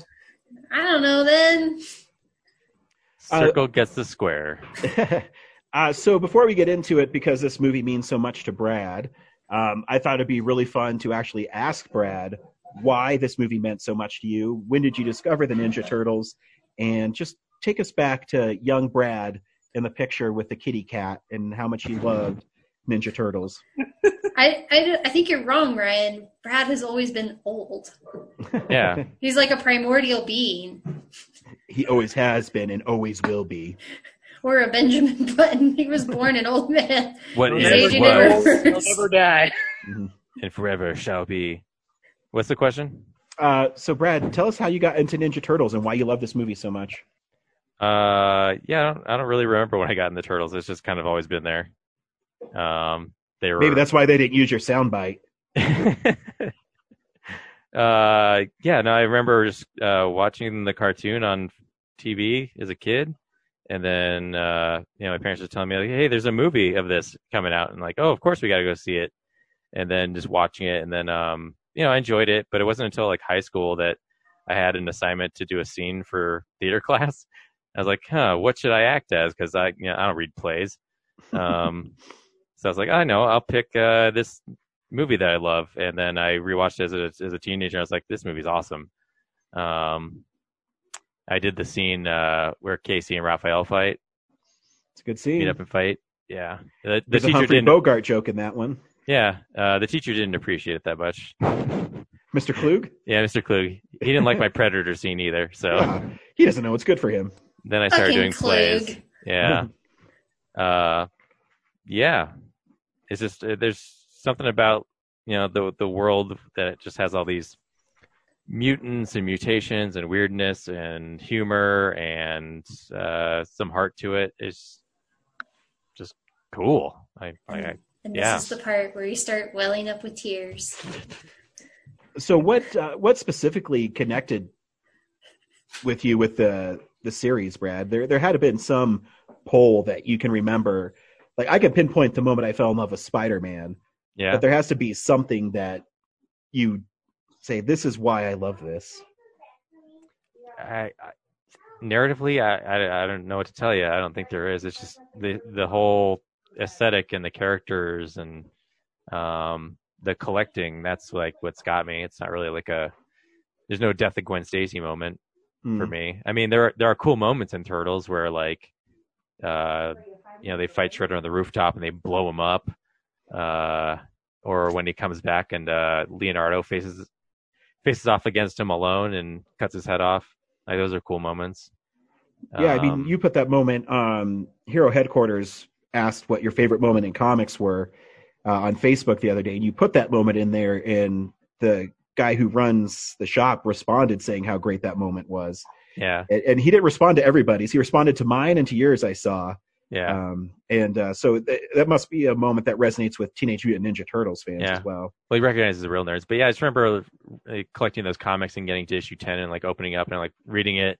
And, you know, that issue also has the scene in this movie where uh, the antique shop burns down in case he shows up uh, to fight the uh, Foot Clan. But uh, uh, yeah, just flipping along. And then the, suddenly there's this two page spread of the Shredder unmasked and Leonardo, and they just like jumped across each other and there's just this tiny little slit where you can see his katana blade went through his head. Um, it's pretty badass. That is badass. Um, so what Ninja Turtle is your favorite, Brad? I don't have a favorite Ninja Turtle. They're all Mm. the same, you know.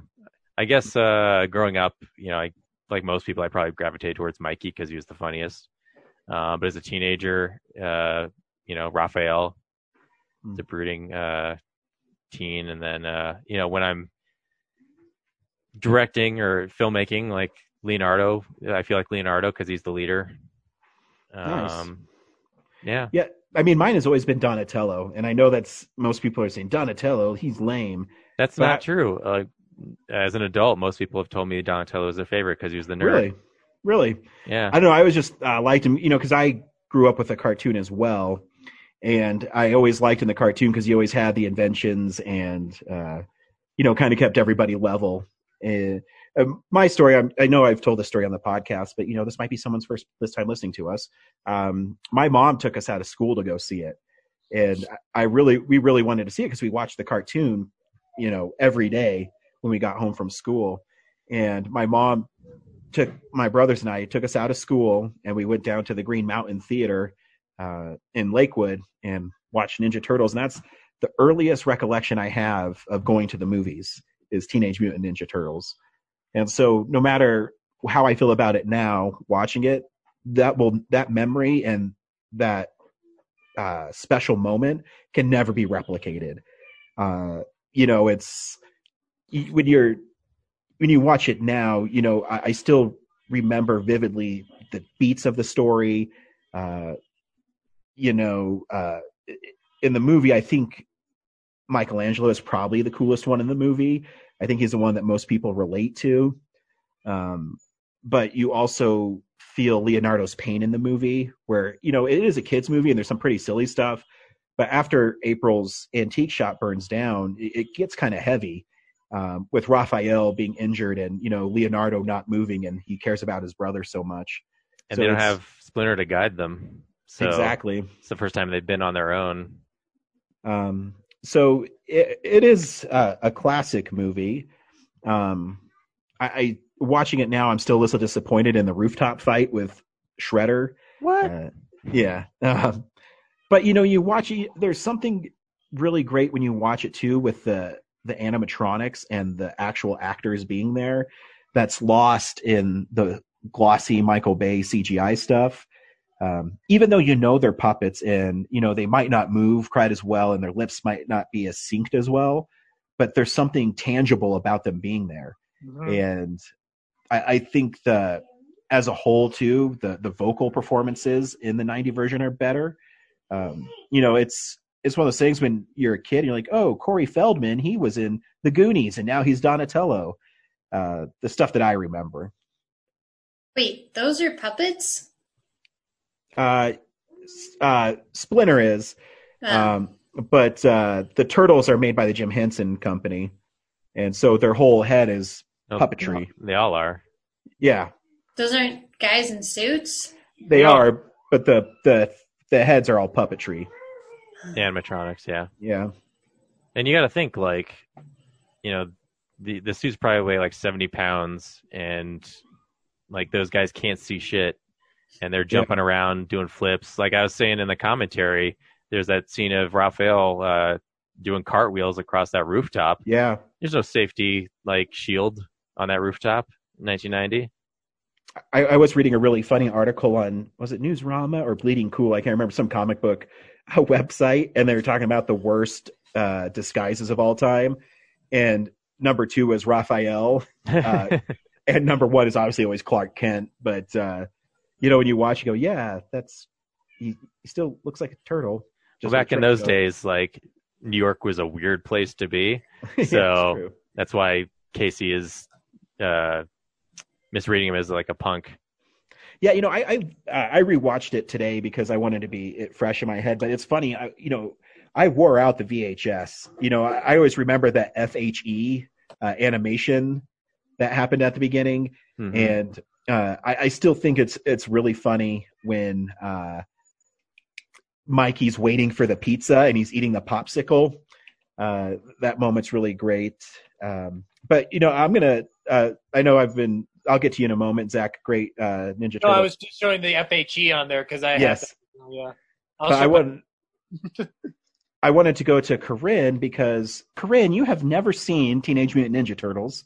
Uh, tell us about your experience watching Teenage Mutant Ninja Turtles. Well, I mean, if you really want an in-depth look, you should go check out at Catching Classic on Twitter. Uh, do not promote your stream- show, your shit on our show. You tell us what's happening on our show, and you do it now.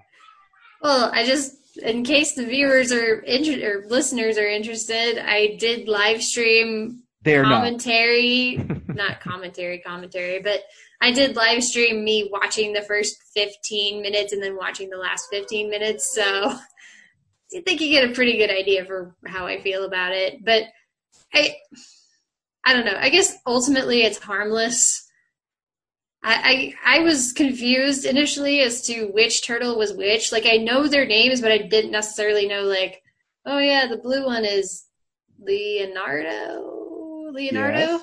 Um, I, I- feel like I knew the purple one was Donatello for some reason, and then very quickly had to figure out like which one the other all the other ones were, and uh, I I just but yeah, like for whatever reason, like I knew who Casey Jones was when he showed up. Of course, I know April O'Neil, you know Shredder and Splinter, although I keep getting their names switched up. Um, I don't, I don't know. I just, I know Brad has and you have a lot of nostalgia for it, and I don't. And I'm just watching it, and in my head, I'm trying to judge it as like a movie, movie, and not as like a kids movie from 30 years ago. So I was just like being super critical of it earlier today, and then I realized like you know what you you just gotta think of this the way you would think of like Pokemon the movie because I was really into I was really into Pokemon as a kid as I sit here and hold my little toy Eevee. Um, I was really into Pokemon as a kid, and I remember going to see Pokemon the movie, Pokemon 2000 and whatever, and who knows whether they're good movies on their own merit, but Nope. um, but it's like it's a movie. It's for kids. It's probably more so for people who are already invested in the franchise in some form or fashion. And for me, coming in as an adult, watching this 30 years after it was made, not really having invested in the franchise at all, this is not a movie for me. So, and that's okay. You guys had a great time watching it, and I don't necessarily need to. That's right. You know, movies are interpretive art. Some people like the stuff, some people don't. Yeah, I mean, there were in there were aspects of it that were good. As I said on Twitter, that long shot where they introduced Shredder is really cool. Um, but yeah, there were problems I had with it. But I don't know. I guess like I I just wanted like a little bit more cohesive movie, and you guys were talking about like which turtle is your favorite, and in this movie, blah blah blah about this turtle, and I felt like the only one I really learned anything about was Raphael. Like I felt like he was the only one who had a real personality. Couldn't tell you anything about Donatello. Leonardo is the leader, and he cared about his brother, and they had a fight, and that's about it. And then Mikey is like the funny one who cracks all the jokes and loves pizza. Yeah, who doesn't crack like jokes and love pizza? That's like the sum of like the entire personality that comes out in a 90 minute movie. Uh, everybody can relate to Michelangelo because everybody likes pizza and everybody likes jokes. Okay. I again, I just I figured we spent almost the entire movie with them. I'm surprised like we didn't get more of their personalities because I'm sure they have them. You were talking about how Donatello is like the nerd, and I didn't get that in this movie. Yeah, he's not really, a, you know, the the gadget guy, the nerd, doesn't really come across in this movie. And to, to be fair, like this is, movie's more based on the comics, and that really Yeah. didn't show up in the comics either. That was really an uh, of an invention of the cartoon show. So Yeah, uh, yeah. The, the the movie follows pretty closely. Is it the first three issues, Brad? Is what you were saying? uh, like the Of first ten, how, how many issues does it follow pretty closely? I'd say about the first ten, because like I said, the tenth one has the antique store burning down and uh, Shredder getting deta- get deca- decapitated, like and the whole Return to New York storyline. Actually, I think those issues are twenty one through twenty three. Oh, okay, So it runs pretty deep. gotcha. Brad, And as I was saying uh, last night, and Brad knows about this, but I was I, I I felt like the whole point of the movie, like the theme or the moral or whatever, was like teamwork and like really working together. And this idea, like they're without Splinter for the first time in their lives, and he had just said, you know, like you guys need to like figure out how to work together. And then they have the one scene where Leonardo and Raphael have the blow up their argument and then they have the scene with the fire with splinter and that was a really good scene where he's like you all need to like work together and stuff. And then we got to the rooftop fight and it's like they're not working together. The whole point was them they're supposed to work together to take down shredder right? And they did not do that and then splinter takes him down sort of although casey jones kills him i was just yeah, I was a little kind of disappointed on that. that's how the turtles roll. They murder. Well, they don't actually. They didn't do anything to Shredder. Uh, he kicked their asses, and then Splinter threw sort of threw him off a roof, and then Casey Jones crushed him to death. Well, I think Good he's job. dead when he fell in there. Because and, and then wasn't it funny when Casey Jones is like, "Whoops," and he killed him? I know this is so fucking dark. um, you know, casual murder. It's okay, kids. also, they funny. made the they made the like teenagers hanging out with the Foot Clan look like really fun. I'm like, why are you doing this? If anything, you're making the kids want to join the Foot Clan. yeah, I mean, I I, I really wanted a nice. I really wanted a, a Whopper because that was great product placement when they're using the stolen uh, stereos. That's a Lawson piece. Nice. For those Uh, of you listening at home, I'm sharing uh, screenshots of the comic books for the my co-host here. Uh, Zach, we've dominated this conversation and we haven't let you talk, so it's been a really interesting conversation. But what do you have to think? What do you think about Teenage Mutant Ninja Turtles? Well, I first got into them when Brad's dad was killed in Vietnam, and uh, it really changed my life. No, um, I was telling Brad on the commentary a little bit. My my, my Teenage Mutant Ninja Turtledom um, re- revolved around the first movie and the third movie, and the third movie is the one I watched the most. Um, I don't know why. It's just the one that we watch the most. Me and my sister, or just me. Um, and uh, and and you know as i was growing older i obviously got into different things you know uh, like radio and you know car- other car- like older cartoons and stuff like that so my turtle fandom has never been like anything short of like surface level like those are guys those guys are cool like splinter was my favorite character because it was a rat who was a guru and i fucking loved it um But um, as I've known Brad, my appreciation for Oh my gosh, Zach, he's not a guru, he's a sensei. Get it right. Even I know that. he's a mentor character, an archetype mentor character, and he's great. And he's a rat, and he wears a gi, and it's awesome. Um, so, um, but knowing Brad, like my appreciation for it has gone up, but I haven't like revisited it like I should. So watching the movie with Brad, um, I had not watched it since I was a kid, and I was pretty blown away by how sincere the movie is to the premise of uh, what Eastman and Laird were doing initially with those comics. Um, and you know, full disclosure, I've never read the comics. I've watched the Turtle Power documentary where they kind of go through it. And so there is a lived in feel to this film that we talk about. And it, it reminds me a lot of what 89 Batman was doing, where Gotham feels like a tangible city. These characters feel tangible thanks to that um, uh, the animatronics that Henson worked on, um, and the, the the world feels real. It doesn't feel artificial. It doesn't feel like it's not taking it seriously. Clearly, this is a sincere approach to a, a premise that was initially designed as a parody of Daredevil. Um, I think everything like still works for me, even as it did as a kid, and and actually kind of went up a little bit in my head because it's like you have to keep in mind this is a Golden Harvest film, and its its use of martial arts in the movie is fantastic by Golden Harvest standards, the ones who put out those Jackie Chan movies. And there's some wonderful martial arts cinematography and choreography in this film. And with those suits on, of course that's difficult. Of course they're probably sweating their balls off. So there's a lot of appreciation that I have for it. And I just I appreciate that the movie doesn't try to like treat itself as a joke, which I remember is what Secret of Ooze does, and I certainly know that's what the third one does. Uh, having rewatched it two years ago with Brad at his birthday thing at the Bug. Um, so yeah, I, I, I think you should all watch it. And as we were talking about in the commentary, you'll listen. I'll reiterate it here. If you think that those animatronics are are goofy and stupid, y'all need to shut up because those are friggin' awesome. And I don't understand how people could not like those animatronics because they are just they are wonderful, tangible pieces of not just Jim Henson's artistry, but also like what you can do with a movie that doesn't require a computer.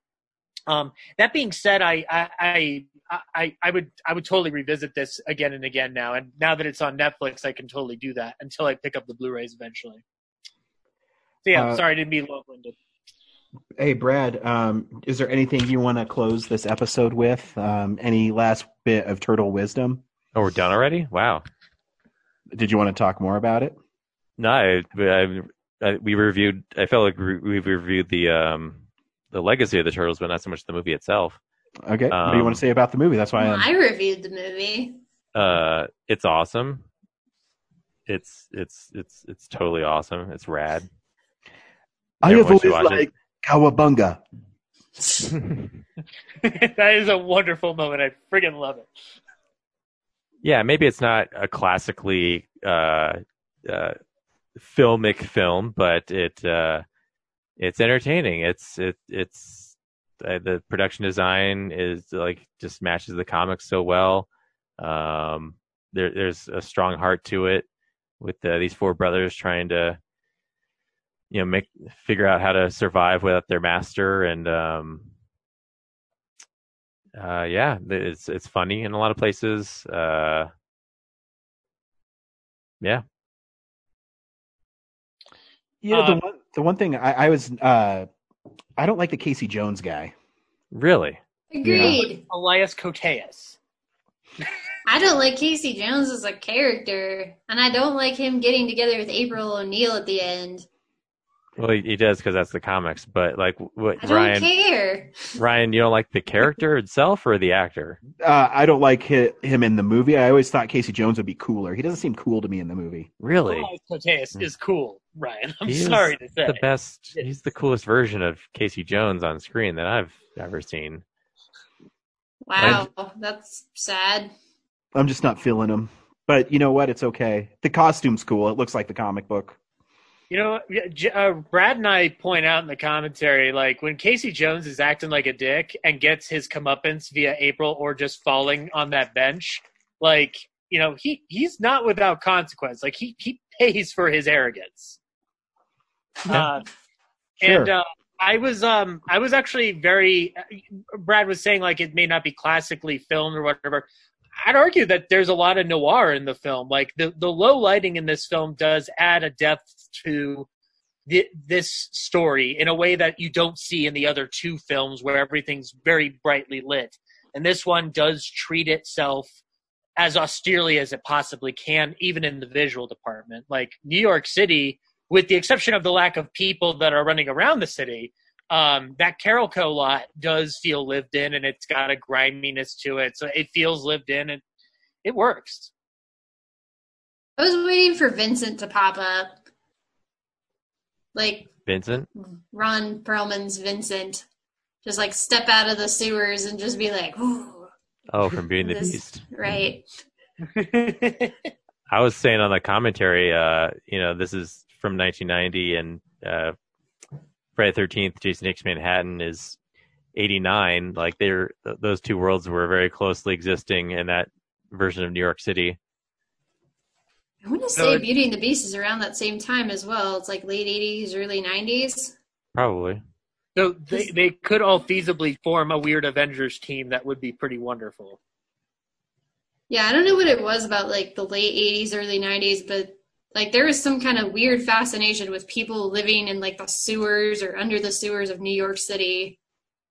That's right. Jason did melt in the sewers in Friday the 13th, Part 8. So With all the the toxic waste that gave birth to the Ninja Turtles, it's all connected. Yeah. Oh, Also- ma- yeah, maybe it is. Also, Blinky the fle- three-eyed fish from The Simpsons is in that team as well because all that all that nuclear waste. Mr. Burns just didn't realize can't put nuclear waste in the river. we got a uh, uh, a request for next week uh, is to from Jamal, and we know him from Comic Con. He cosplays as Marty McFly. Um, he wants us to do Predator Two. So next week we will be going down the nostalgia train again for Predator Two. Um, Is that streaming somewhere? I don't know. Anybody know? I, I own the And Ultra. actually, I've never seen the original Predator either, so Ren, we should do a watch party with my copies. That like just watch the first two. You get an idea. Actually, the second one doesn't even have much to do with the first one anyway. So Um, the I have the Ultra HD, so I'll probably watch that. uh, Predator 2 should be on Amazon Prime, iTunes, Google Play, Vudu. Yeah. Nice. okay. There Should are I those four. watch Predator One first? You can, because it's amazing. It's definitely the best one. A- and that But letterbox would I be like Two is way totally off. lost? Would I be totally lost watching just Predator Two with no context? No. Yep. Predator 2 is kind of its own thing. Yep. Is is it the first Predator where he's like, "Get to the chopper"? Yep. Yep. Oh, okay. this is a Yeah. terrible Schwarzenegger impression. Uh, yeah. So, uh, Brad, did all your dreams come true? That now we're doing. Uh, we did Teenage Mutant Ninja Turtles as a whole episode. You know, uh, the only thing that would have been better if the, is if the whole episode had been just totally only Ninja Turtles, but this is pretty good. You guys also But, did do you know- an entire commentary on it as well. Aren't you turtled out at this point? never. Uh, it's I've been with like dealing with this for like 30 years. Uh, it's not going to get old. I don't think. So uh, we should also point out that uh, our panel at Denver Pop Culture Con, we're hoping, is going to be a celebration of 30 years of Teenage Mutant Ninja Turtles. Yep. So um, stay tuned for that as well. And if you want to win prizes, you'll have to stump me on trivia. That's right. Brad's going to be our turtle power expert. You'll be like win Ben So, size money. uh, thanks but- for listening this week. yeah. Oh man, I forgot that that show was fun. Um, thanks for uh, listening. Um, remember, T U R T L E power.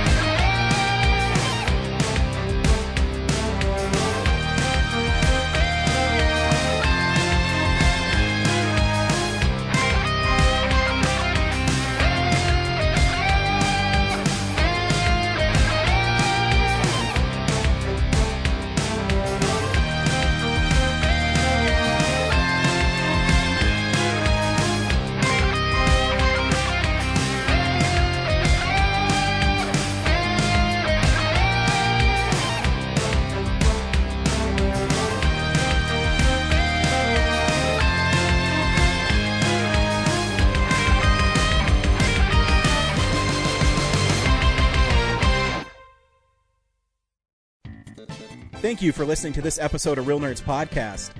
Real Nerds Podcast is a production of Nebulous Visions Multimedia. Thank you to Sparks Mandrill and Plan 9 Studios for our kick ass theme song. Also, if you're in the Denver area and you're looking for a cool place to see movies, we see them at the Alamo Drafthouse in Littleton and now also in Sloan's Lake. Thank you to Colorado Coins, Cards, and Comics for supplying us with all our comic needs, especially you, Andrew. You know who you are. And a big shout out to James's mom. I'm giving you an electronic hug that you can feel through the airwaves. Thanks for listening and have a nice day.